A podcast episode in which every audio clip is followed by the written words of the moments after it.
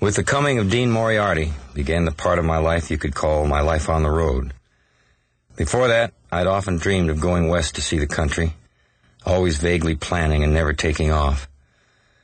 Dean is the perfect guy for the road because he actually was born on the road when his parents were passing through Salt Lake City in nineteen twenty-six in a jalopy on their way to Los Angeles. My first impression of Dean was of a young Gene Autry, trim, thin-hipped, blue-eyed, with a real Oklahoma accent, a sideburn hero of the snowy West.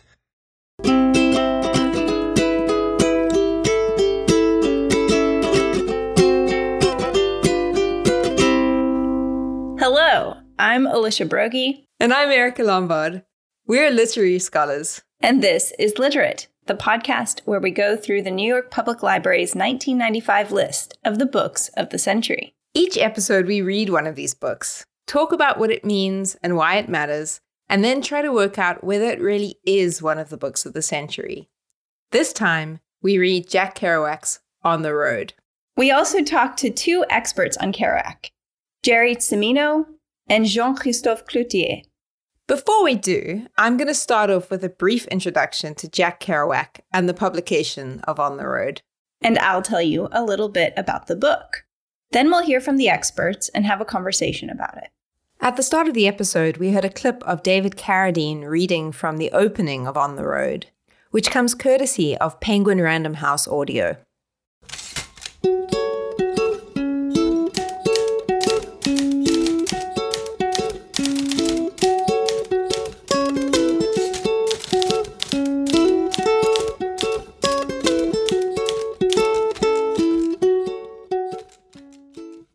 Erica, who was Kerouac, and how did On the Road come about?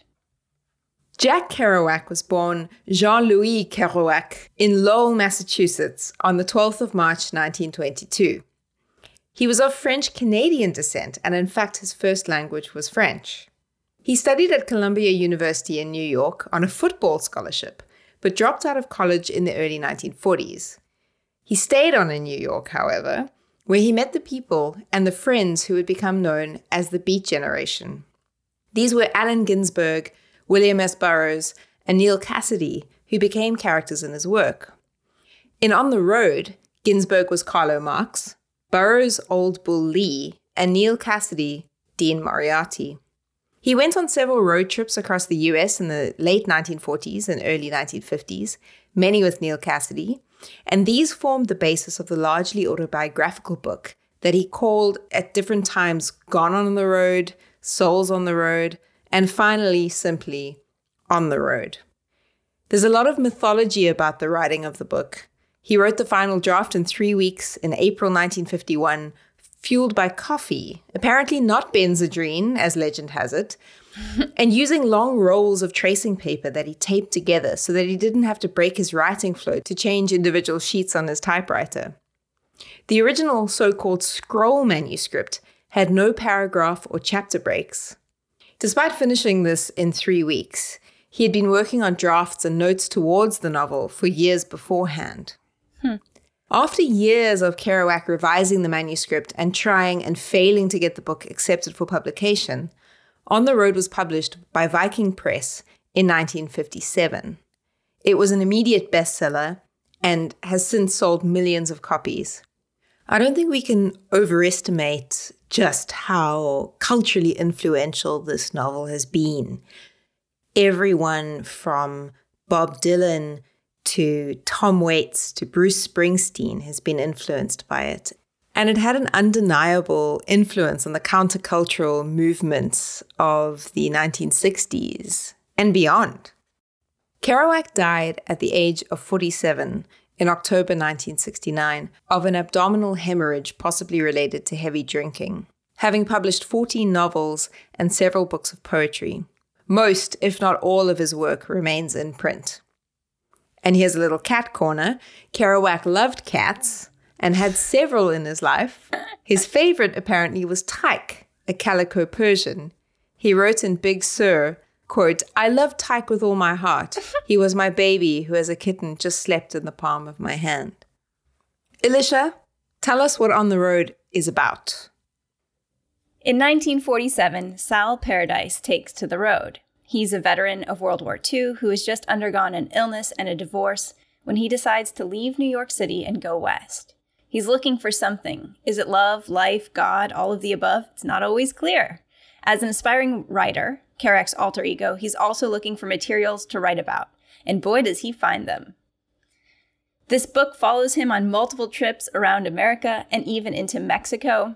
But the book is as much about being a man in post-war America and about friendship as it is about his quest on the road.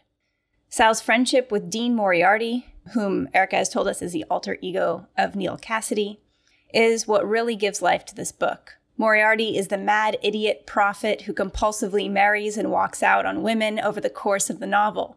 He is eternally moving, unable to be still, hungry with wonder. He is a con man, a thief, a derelict father whose childhood of bailing out his own father from jail and then spending time in prison haunts his adult life.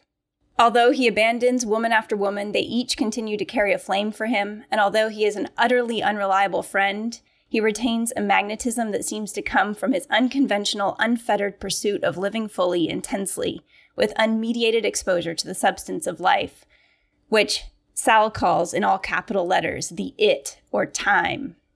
There are echoes of the transcendentalists and the existentialists throughout, as these friends seek to suck the marrow out of life, to use Henry David Thoreau's words, not in the woods, but on the road. Allusions to Dostoevsky, that scoundrel and saint, also provide the idiot trope that Sal applies to Moriarty. It's a story full of madness and jazz, of friendship in the great American landscapes, covered by the open road. It's a story about drugs and sex and the drive to find something more than suburban life and the promises of civilization that don't seem to pan out. If it's a coming-of-age story, there's little sense of what age has come into being or of what development the characters have undergone. The book ends with Sal leaving the road and the vagabonding life to settle down with a new wife back in New York City where the book began. And whereas it began with Sal meeting Dean and taking to the road, it ends with them parting ways with the elegiac words, "And nobody, nobody knows what's going to happen to anybody besides the forlorn rags of growing old. I think of Dean Moriarty. I even think of old Dean Moriarty, the father we never found. I think of Dean Moriarty."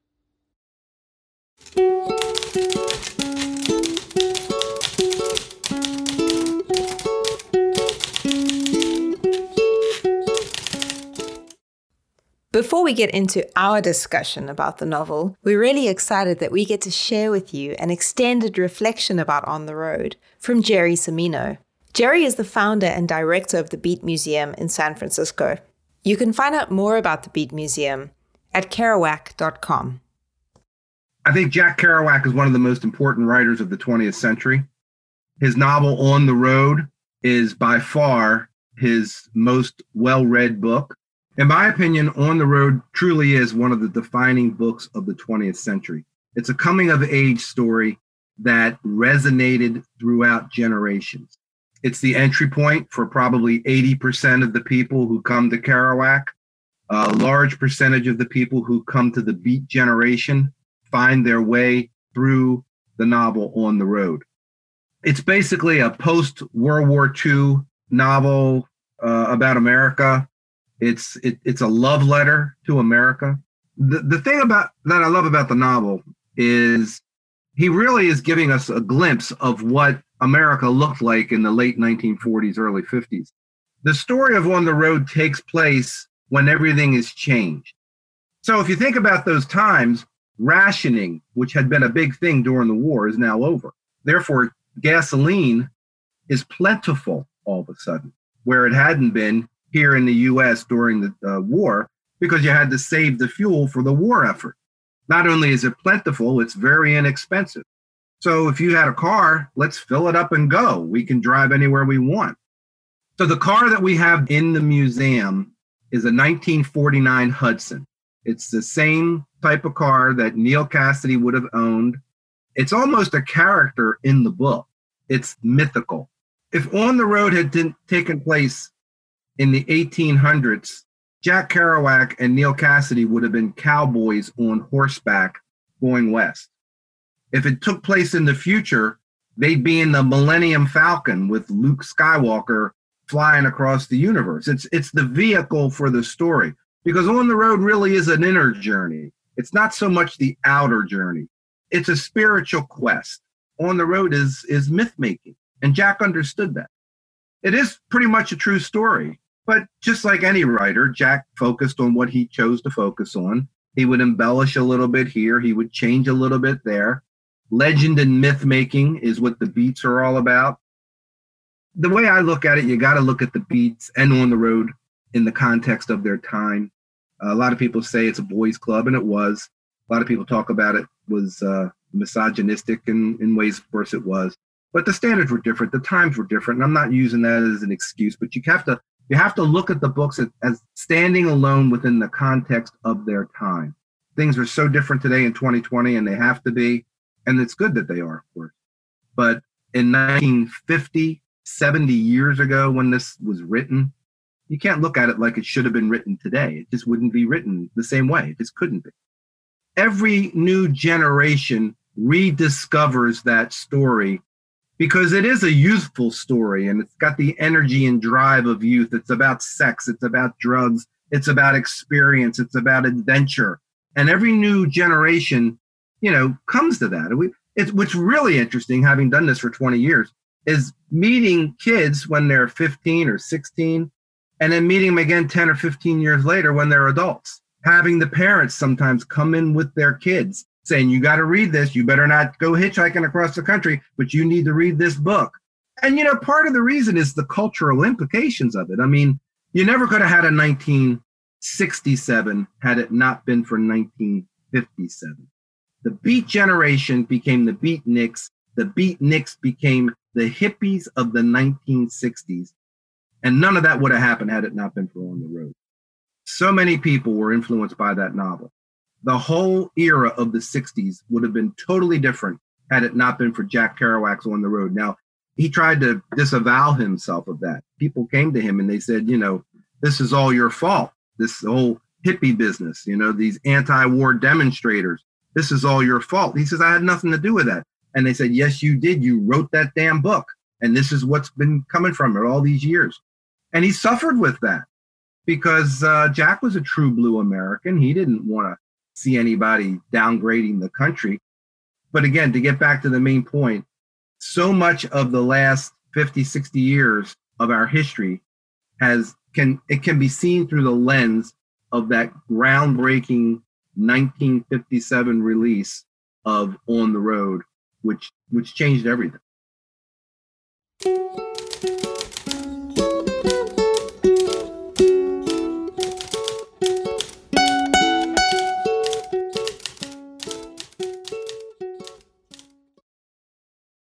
So, Alicia, what was your experience reading this book? Had you ever read it before?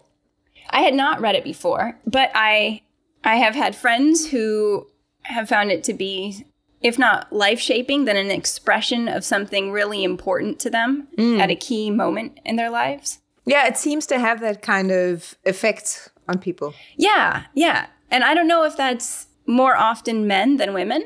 I wouldn't be surprised. And so I, I found it interesting, sort of for social reasons. And mm. I also, I think there's something very attractive and exciting about the desire for an unmediated experience of life, and and also a skepticism about, you know, somebody coming back post-war, things that he he strived for, his first marriage, just not working out, not giving him whatever he thought or hoped they might. Yeah, institutions, right? Institutions failing. Yeah, well, well put, Erica. So I think there's a lot that kind of kept me going through it. There was also a, a counter movement of resistance to my reading where, mm. you know, both of these sides tend to be voiced pretty strongly in the surrounding literary criticism. There are strong advocates of the book, and then there are people who disparage it for what it represents, and maybe also the aesthetics that are bound up in that. My own doctoral dissertation was on kind of the opposite kind of writer to Jack Kerouac. Um, J M Coetzee is always rewriting and incre- yeah. incredibly thoughtful about the way that language and institutions and traditions are shaping the way that one speaks, no matter how spontaneously one thinks one's being. So um, Kerouac wants yeah. to have this spontaneity as as more authentic and more true and pure, maybe. And Coetzee is very skeptical of that. So so maybe I bring some of that skepticism to this. Yeah, I hear you. I guess that was an experience that I had reading it as well. I mean, there's these wonderful moments in this novel. Like, I had some moments where, I, okay, cards on the table, I came to it quite skeptical hmm. because of the legend, you know, its legendary status, this idea of it being this, you know, road novel. I'm thinking this is a novel for bros, you know, this is like a novel of bromance on the road. A lot of the, the people I know who love this this work or the work of Jack Kerouac are are men. And I was expecting there to be a, a, a kind of a blindness about that. And I and I think there is to some extent. But going back to what you were saying, this idea of like this unmediated flow of words coming out of him, there are moments in this book where there's just really great yeah. kind of sequences of language that sound really nice. You know that, that the famous the famous bit where he says, I shambled after as I've been doing all my life after people who interest me because the only people for me are the mad ones, the ones who are mad to live, mad to talk, mad to be saved, desirous of everything at the same time, the ones who never yawn or say a commonplace thing but burn, burn, burn like fabulous yellow Roman candles. Those moments of exuberance. There's something here. There's something in the kind of texture of the language that he's using, that sense of relentless forward motion of, of going through and doing it. And, you know, that plays into the, the legend of how he wrote the thing on these long strips of paper that he taped together so that it wouldn't break his flow. There is that kind of momentum. You do not get that in Coetzee's writing. That skepticism is a is almost paralyzing sometimes. Absolutely. And what you were just saying reminds me as well of something that Dean Moriarty says in the book when he's talking about an alto sax player when they're listening to jazz. And you can just, you can kind of hear the way that this writing style is profoundly informed by jazz and like striving after mm. the same achievements. And I think jazz is one of the great American achievements. So I, I found that really compelling um, about yeah. the book. And, and Dean saying, all of a sudden, somewhere in the middle of the chorus, and he's speaking about the saxophonist, he gets it. Everybody looks up and knows. They listen. They He picks it up and carries. Time stops. He's filling empty space with the substance of our lives, confessions of his belly bottom, strain, remembrance of ideas, rehashes of old blowing. He has to blow across bridges and come back and do it with such infinite feeling, soul exploration for the tune of the moment that everybody knows it's not the tune that counts, but it, capital I tune. Mm-hmm. Yeah, the, even just the rhythm and the language of that is is mimicking that. And I'm thinking this is the era of bebop, which is this virtuosic jazz playing going all over the place. This like riffing, this improvisation, and it's also like fast and there's stuff going on all over the place. This really kind of virtuosic thing. Did they call it like the time between Charlie Parker and Miles Davis in the book? Yeah, and I mean, well. that's that's what it is. It's like Dizzy Gillespie style writing. So the thing is that I came to it skeptical, and I think that some of my skepticism is justified, but I also ended up feeling like there's these moments in this book where the descriptions are just really beautiful and they feel, they do feel spontaneous. And obviously all of that is informed by culture and history and conventions. But I think the idea that this is actually a second language speaker writing this and shaping the way that American identity is being thought of, a person who's actually of French-Canadian heritage coming in and, and changing that, that, that makes me think a little differently about the novel and Kerouac's work, because it makes me think he actually was in, in certain respects an outsider. I always expected that this book was going to be about like insiders not knowing that they're insiders, you know, like the, the kind of sterile blindness of white men at a time... Hmm. The late forties, the early fifties, this is kind of the heyday of of whiteness that, uh, you know, reactionaries at this moment right now in twenty twenty are, are harking back to, the post-war years where, as Jerry Cimino said, fuel was plentiful and, and things were taking off again. So I think that there was something about that that changed the way that I read the book, the idea of Kerouac being more of an outsider than I had expected. That yeah, that's interesting to me, partly because I think my conception of America is really shaped by this idea of it being, you know, a land of immigrants. Mm. And and at the end of the day, everyone kind of everyone has a role in shaping what it is, at least in the idealized version, and comes ultimately from somewhere else. So to some extent, like that outsider perspective is also the insider perspective. Yeah, or it's yeah, it's it's it's fuzzy, I guess. Yeah, no, I I hear what you're saying. I guess I, I'm maybe I'm coming to this with an overly simplistic idea. That's maybe a, a racial lens, like a white man on the intersectional kind of axes, he's like in the prime spot. Hmm. That's my assumption. And maybe that this novel helped to nuance that a bit. But, you know, there there are aspects about that that really troubled me, the the whiteness of this novel, the the way in which Kerouac talks about people who are the, the kind of others, you know, uh, about Mexican people or about Black people. Even that those jazz passages where he's describing these virtuosic jazz performances by Black musicians mm. primarily. And that moment where he's he's talking about white ambitions, it's like the first chapter of the third section where he's talking about the lilac evening in Denver. He wishes he were a Denver Mexican, anything but what I was so drearily, a white man disillusioned. All my life I'd had white ambitions, et cetera, et cetera. Like he he talks, it's this kind of lament for, for whiteness. But at the same time, I'm like, mm, you're exoticizing a whole bunch of people in this. And in this book more generally, I was I was uncomfortable about that. So it actually reminded me of this thing that Toni Morrison writes about in Playing in the Dark, which is a fantastic book of literary criticism, actually. Um, and it's one of the books that started off the, the whole idea of whiteness studies. So in the kind of introduction or the preface to the book, she says that she had started collecting moments in American literature when white people have a kind of a, a coming to consciousness moment because of the artistry of a Black person. Huh. Like the Black person is sort of instrumentalized as a kind of a, a vehicle for the mm. white person's story of becoming. So she talks about, I think it's a it's a passage, I can't remember in what novel, but it's it's of a, a jazz player, it might even be Louis Armstrong, who's being described by an author.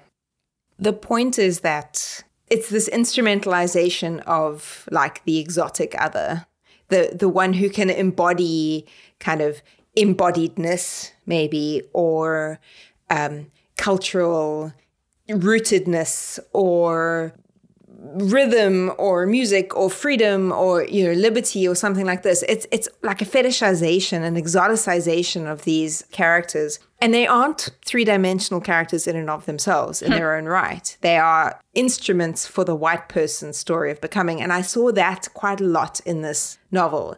So it's that sort of angle too that made me expect certain things of a story by a, a white American man. Yeah, there there are a number of racial slurs.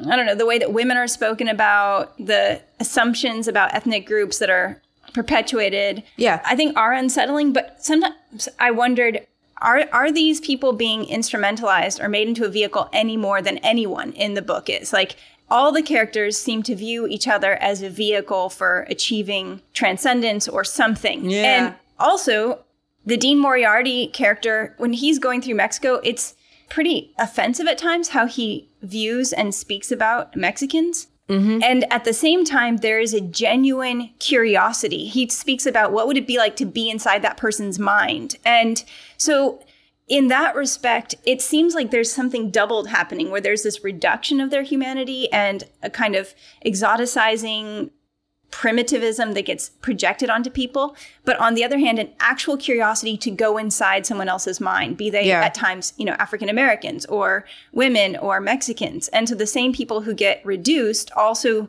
get treated as human and elevated yeah. to gods at times, which can be part of that exoticizing, like you say, fetishizing.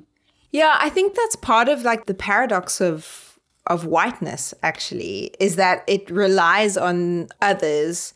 And and this novel actually is this, in a nutshell, really, is it's kind of like white masculinity in crisis or coming to the end of itself and looking for others, knowing that there's something at least kind of poverty-stricken about the the self that had been held up as kind of kind of Amer- Americanness or masculinity or American exceptionalism or something like that, there is a kind of a crisis. So it's a looking looking outward for other and desperately wanting something that feels meaningful. But at the same time, having been raised in this position of privilege and, and ignorance of, of others, really not necessarily being able to engage with people as themselves. I mean, like that's part of the thing about Neal Cassady, or uh, sorry, Dean Moriarty in the novel, is that Kerouac refers to him as this holy fool, as this kind of saintly figure, and he's clearly there's some kind of re- attraction going on there that is,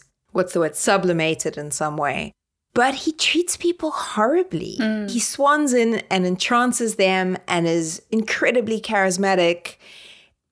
And then he just drops them off on the street in San Francisco and like abandons them or leaves them in the middle of like dysentery. Yeah. Dean leaves Sal in Mexico in a fever-addled state because he wants to go back to marry his next wife. Yeah. I actually had this thought while I was reading this, that ten years later, a Dean Moriarty becomes a Charles Manson. Like, if Dean weren't quite as self-destructive, I think he could have been a cult leader, frankly.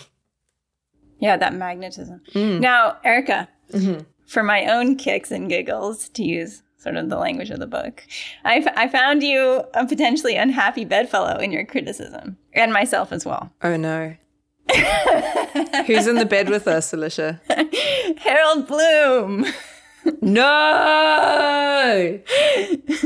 So in Bloom's modern critical interpretations, he includes Jack Kerouac's On the Road, where he does the intro and editing, and then he has some other essays in there as well. And in his introduction, he says on page one, I had not reread On the Road during the near half century since its first publication. So this is coming out in two thousand four. And I am not happy at encountering it again. The book has many admirers, including Thomas Pynchon, but I hardly understand what he and others discover in this rather drab narrative. Kerouac's vagrants are literate, self-pitying, afraid of women, and condescending toward Mexicans and African Americans. He goes on to say, I can locate no literary value whatsoever in On the Road, but I must admit, the same blindness, if it's that, afflicts me when trying to reread the verse of Allen Ginsberg, a good acquaintance whom I miss personally. On the Road and Howl look easy and are easy. Self-indulgent evasions of the American quest for identity. Oh, man. Look, I know the, the beats come in for a lot of a lot of flack. I think Bloom is getting off on his own cultural capital here, to be honest. I mean, what do you think of what do you think of what he had to say? Do you think that this has no literary merit? I I don't. I think it absolutely has literary merit. What do you? Well, how would you describe that? Yeah. No, I, I'm saying like some of those those descriptions, the way that, that the form really, really fits the content and gives you the sense of kind of relentless onward movement. You know, like most of my issues with this uh, novel are about the content rather than about the kind of literary craft of it. I think it's quite it's quite beautifully crafted, the the shape of sentences. Yeah, look, there's there's moments where I feel like Kerouac is getting high off his own supply in hmm. a way. He loves his kind of epic talking about America and looking out in the West. And there's these kinds of set pieces where he says things like, mad drunken Americans in the mighty land. We were on the roof of America and all we could do was yell, I guess, across the night, eastward over the plains where somewhere an old man with white hair was probably walking towards us with the word and would arrive at any minute and make us silent. You know, there's these kinds of moments where you feel like he's just really loving the like sound of his own voice here. Yeah, yeah. I don't know the extent to which Kerouac shaped that cadence and that move, or the, the extent to which he's kind of tapping into something. But like, yeah, that sounds like it's satisfying to read. And when you read it out loud, it's got this kind of a thing to it, you know? And for that reason, I'm like, there's stuff in this book that is kind of well worth sitting with and enjoying and listening to. Yeah, I wonder what its relationship to spoken word poetry is or might be. Yeah, and knowing that Kerouac was a poet yeah, too. Yeah, yeah. And okay, so to be fair to Bloom, he does include essays that are more positive in his little collection, including this one by Carol Gottlieb Fopat She's resonating with something we're saying. On the Road is more than a crazy, wild, frantic embrace of beat life. Implicit in Kerouac's portrayal of the beat generation is his criticism of it, a criticism that anticipates the charges of his most hostile critics. Yeah. And something I appreciated is that even though he has the protagonist treating women very poorly, he also includes criticisms of some of that, not all of it. In the book, he has women speaking back, and and the men don't the men don't always have answers to what the women say. Yeah, I hear what you're saying. But you could also say, like, to be self-involved is also to, like, be self-loathing sometimes. So yeah, there's there are these other voices that are incorporated into it. Does that dispel the idea that this is so very caught up in itself? I don't know. It's a balance, isn't it? Because self-awareness is... Mm-hmm. so, so important for growing up and being empathetic and ethical action and compassion and all of those things. You need to know yourself in order to be able to do that. But to be wrapped up in yourself is kind of taking it further. Yeah. So there's a spectrum here. And yeah, I don't know. I found myself sort of stepping back at certain points in this novel, being like, dude, just step away from yourself for a moment. But then there's the self-destructive thing with the drinking and the benzodrine and the, the various drugs. That's clearly going on here. So I think we could step back and look at this novel as not being like Kerouac's treatise on what he wants to be, but maybe a kind of a... a document of, of what it is to be a white man at this moment, to be trying to reckon with this stuff. And, you know, the kind of misogyny in the book or the the kind of racism in the book then becomes something that's diagnostic, maybe. I don't know. I don't know what Kerouac's intentions were with it. But I do believe in coming to each text, each book, with as much generosity as I as I can. Hmm. And sometimes that requires more of me because I feel like the book places me as a reader in a particular position, whether it's kind of trying to collude with me or whether it's kind of excluding me in some way. And I felt like I needed to do more work with this one to come to it and kind of see it on its own terms. Yeah. Was that your experience? Yeah, I think so. And I think that also the, the times or the ways in which it appealed to me made me slightly nervous. Hmm. Yeah, that that self-absorption, that dedication to looking for meaning and for um, an intense connection with life that also comes at the expense of just the grit of daily life. And I, I find that mm. sort of cautionary. And maybe the ending is sort of ambiguous and it's unclear to me, is this ending Sal's development that he can move past the friendship and past the journeys on the road? On the other hand, he's plotting another trip to San Francisco with his new wife. And so is it a, a coming of age kind of story? Is it a, you know, five part kind of Bildungsroman kind of thing yeah. where he gets this out of his system? And I think, I mean, in some ways, it reminds me of the way that Nietzsche appeals to people. I think it appeals to a young person coming of age, trying to get something within their grasp. Yeah. And there's something dangerous about that appeal and exciting and and also something kind of positive. Yeah. But it depends on how it's wielded, in my opinion. Yeah, the kind of reckoning with the older generation, the institutions that you're inheriting as you're coming of age where they become your institutions and not just the ones of your parents. And I think some of that countercultural critique that's diffuse, at least in, in the book, that's part of why it resonates with readers as well, or American readers at least. No, absolutely. And I think that's really important. Like, we need to question the institutions. Yeah. I, I liked when they're in Mexico and, well, it's also slightly dubious bit, but Sal is, is describing, I think it was women who are offering them Who are, who are sort of trying to make sales on the side of the streets. And they watched Dean, he says, serious and insane at his raving wheel with eyes of hawks, all had their hands outstretched. They had come down from the back mountains and higher places to hold forth their hands for something they thought civilization could offer. And they never dreamed the sadness and the poor, broken delusion of it. They didn't know that a bomb had come that could crack all our bridges and roads and reduce them to jumbles. And we would be as poor as they someday. And stretching out our hands in the same, same way. I mean, it's also a veteran story. Yeah. And that challenge of coming back from the intensities of war and sort of reacclimatizing.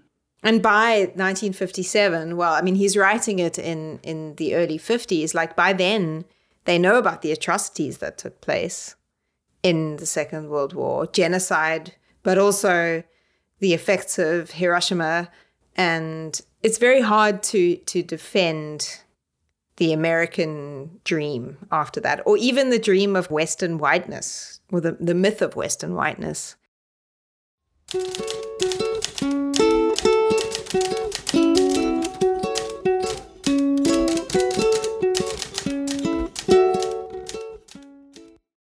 We're now going to hear an interview with Jean-Christophe Cloutier, an associate professor of English at the University of Pennsylvania.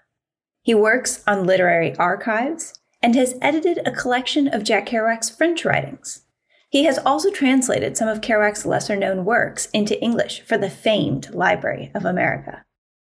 Welcome, J C. We're really happy to have you. When did you first read Jack Kerouac's work?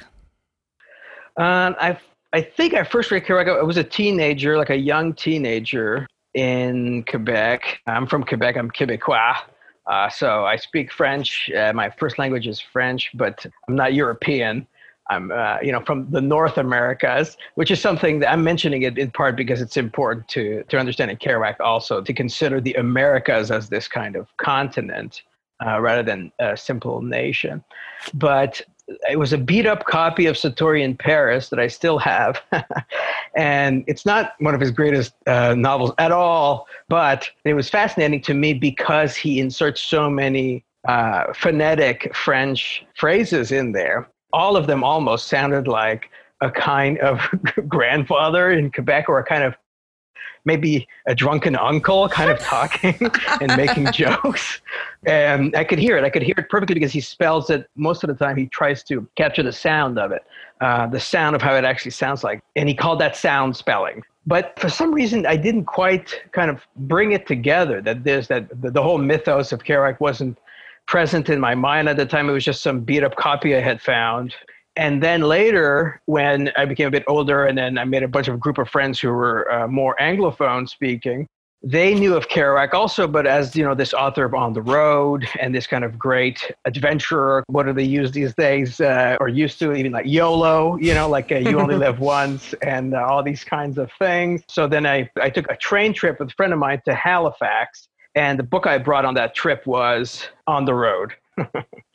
And I read that and I loved it. And then after that, my friends and I spent, you know, quite a few summers hitchhiking. We crossed Canada on the Trans-Canada Highway, you know, uh, hitchhiking, thinking that we were back in the forties.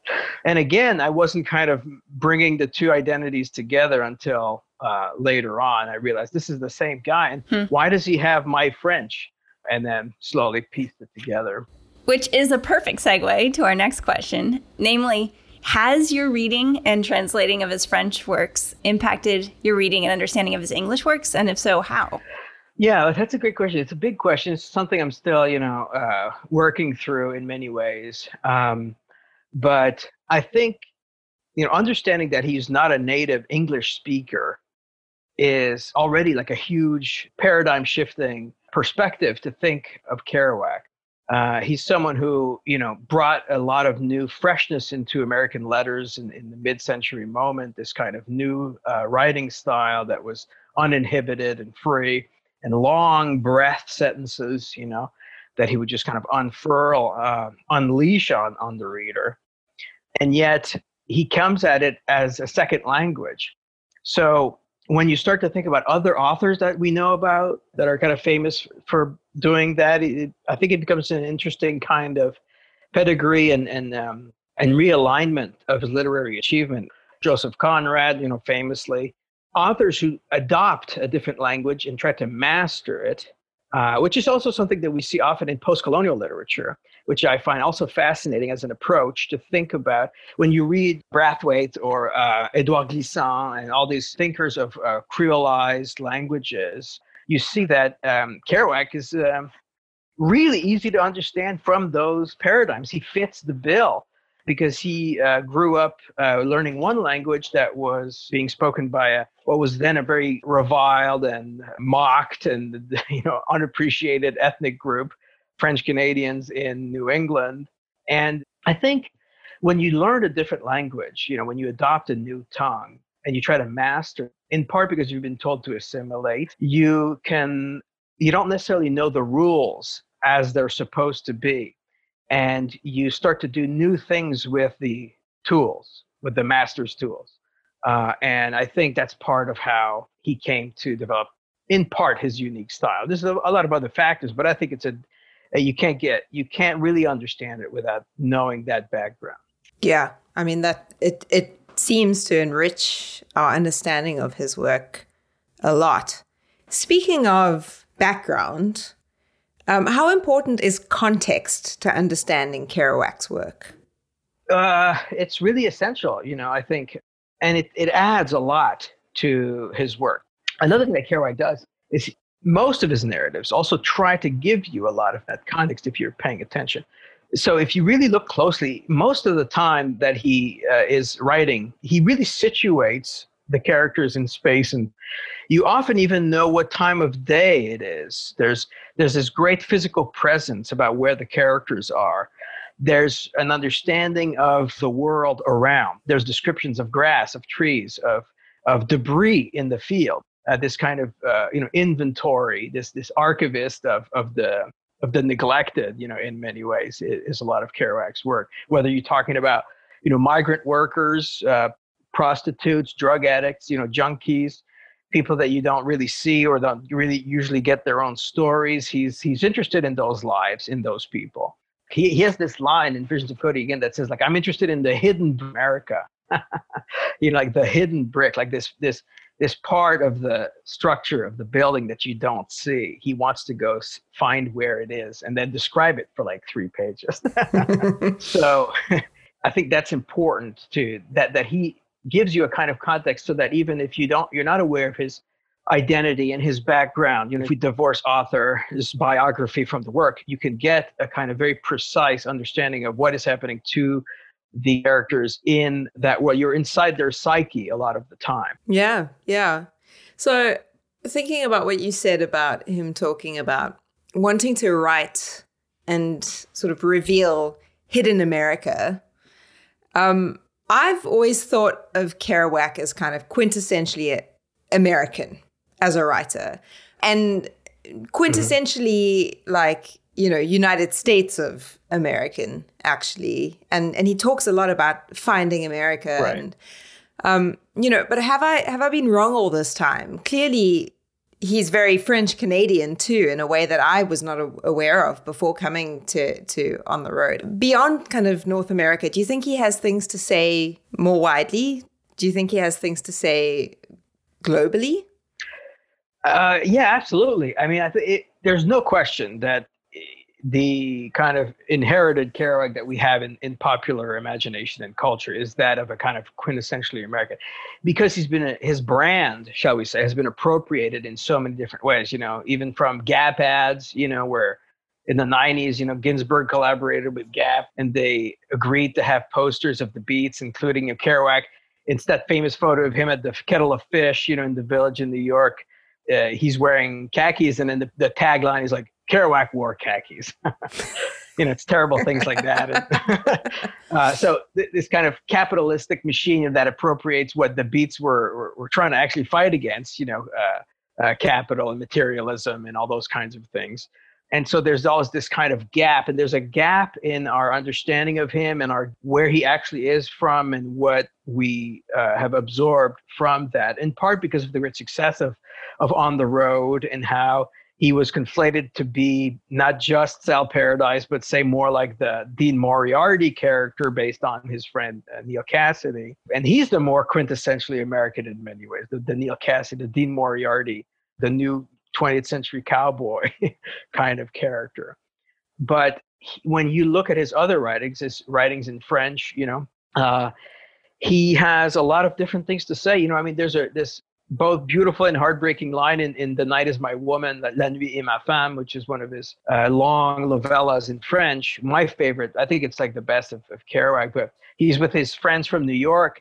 And he says, with these guys, you know, with them, I was, uh, I spoke in English and I was a completely different man. In his journals, he talks about his dilemma, about his identity dilemma, his Canuck dualism crap. so he's got these conflicts about him, but he also says, you know, I have to live, you have to live in, in English. It's important to the English. And so the Canuck does it. Uh, and he says that in French. He says, il faut vivre en anglais. C'est important aux anglais, you know? Um, so he's very aware of these kinds of assimilating kind of forces that have, that have made him American, or that he's tried to be American, and what it means to be American, to fit in. And there's a lot of flack that Kerouac often gets for trying to embody a different type of identity, right? There's this famous passage in On the Road, all that I've ever been given are white ambitions. You know, I don't have enough jazz, enough night, enough uh, music, all of these kinds of things. And those are very, you know, incredibly naive statements on Sal Paradise's part about trying to want to embody a different position. But I think there's a different way of understanding those statements sometimes, where it's about wanting to be seen as a kind of invisible minority. Even though you're passing as this kind of Anglo-Saxon type, you're not uh, this kind of WASP uh, individual, but you have this whole other cultural and ethnic heritage that is not valued where you are. And, and you've been told not to try to live that way. I mean, one of the things that, you know, French Canadians and Franco-Americans often heard when they were working on, on the, in the factories, because they were, the reason they migrated was to, to work. Most of the time they would end up working in the mills, uh, the New England mills. And one of the famous, you know, things that the Anglophone bosses would yell out at the workers was, speak white. If they were heard speaking French, they were told to speak white. So there you have this conflation of French and person of color. And you, you often get that with a lot of other kind of now only considered white kind of ethnicities at the turn of the century, and whether it's the, the dirty Irish and all of that, uh, but that were considered very ethnic. So he's coming out of all of that. And I think there's a, you know, an unrequited wish on his part to have that recognized about him. The pain of assimilation, the pain of having been treated in a certain way, but not being able to have that as a valid experience because, because of your white, basically. That brings us to the last question, which is, to your mind, is On the Road one of the books of the century? And would you pick it out of Kerouac's body of work? You've already said it's not your favorite. Right. So maybe that's some foreshadowing. Right. Well, yeah, picking, I mean, it depends what you mean by picking it out of his body of work. I, I think I think there's no question it's a book of the century. That's good. There's a reason why N Y P L put it on the uh, on their list. But I'll say this, like, I, it's not necessarily because I think it's one of the great literary masterpieces necessarily of the century, but because it's had such an impact culturally, and it's had such an afterlife. Still to this day, you know, I mean, I sometimes teach a freshman seminar called Kerouac in Context. The final project that I have my students do is a, what I call a legacy project, which is to try to trace something from Kerouac or the Beats that is active, happening today, right now. And as part of that, I tell everybody to put Kerouac um, and Beat Generation as uh, Google alerts. Mm-hmm. And every day there's a hit. Every single day there's a hit. Uh, and it's usually a reference to On the Road. It's there, and it's kind of undeniable in that way. Like, it just has that impact. So it has to be there as part of the discussion of twentieth century uh, letters. But in terms of like his greatest literary achievements, but like on a very personal, intimate level, I would pick La Nuit et Ma Femme, like the, the night is, is my woman, because he's, I've never seen him that honest about everything. But I think that uh, Visions of Cody is his greatest literary achievement. It's a very experimental novel, but it is uh, just this magnificent ode to friendship, to the American continent in many ways. And it's it's incredibly narratively innovative. So I'd say that. I would recommend that as a kind of his uh, his Ulysses, you know? Oh, that's awesome. Um, J C, thank you so much for such a rich and detailed set of responses to our questions, really. You've given us so much to think about and filled in so much of that rich background detail for us. Oh, it's my real absolute pleasure. I always, I'm always up to talking Kerouac.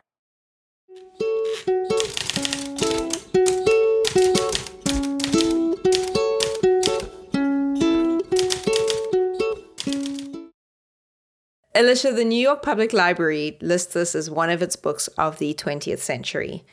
Do you agree? Well, Erica, interestingly, this actually wasn't one of the librarian's initial picks for the books of the century, but rather it was included on the basis of readers' responses to the initial exhibition. Huh. Interesting. So, yeah, I think that reflects the role of this book in the century, the twentieth century in America. It's had a wide-ranging impact, and it has a lot of committed readers. It has some divided, a divided readership as well. Yeah, so I think I, I, it's not clear to me that this is distinctively accomplished in aesthetic terms. I think it does reflect some sensibilities and, and aspects of its historical moment in a way that w- has been culture shaping. So for that reason, mm. you know, I think that's what's reflected yeah. in readers wanting it on that list. And because we're evaluating the list that's been created by a public institution that's connecting books with people, I, I think, you know, that's a strong argument. And it's it's impressive that they did take readers' perspectives on board. If I were making a list just abstractly, then I don't I don't think it would be on it. But books exist in the world. And part of what's so interesting is the way that this book has existed in its world. Yeah, I totally agree. I think that if we're thinking about the book in the world, the the cultural influence of this novel is really huge, really impressive. Like Bob Dylan was changed by it, and he's, you know, this no, Nobel laureate, which mm, is its own question. But like Bob Dylan is one of the great popular cultural figures of the twentieth century. There's that story of like the Beatles changing the spelling of their name to B E A T L E S because there was some connection with the Beats. I don't know if that's true. It's, it might be apocryphal. But like I can't think of Simon and Garfunkel's song America existing without On the Road. There's so much. And I think the thing that gives me pause is that maybe it's this American exceptionalism thing. As a South African, it sort of flags it up. I'm like, what are the books of the century? Is it is it because it's this kind of America loving mm. the myth about itself? Because of the cultural power of the United States in the Anglophone world, it's affected everything. So that in the suburbs of Durban in South Africa, I could grow up knowing what On the Road was and knowing the kind of aura around Kerouac hmm. and the Beats. But should it be on a list of the books of the century if we're thinking in very broad international terms? I don't know. And my inclination is no. Perhaps there is a space for different kinds of books and different kinds of cultural impacts to be featured.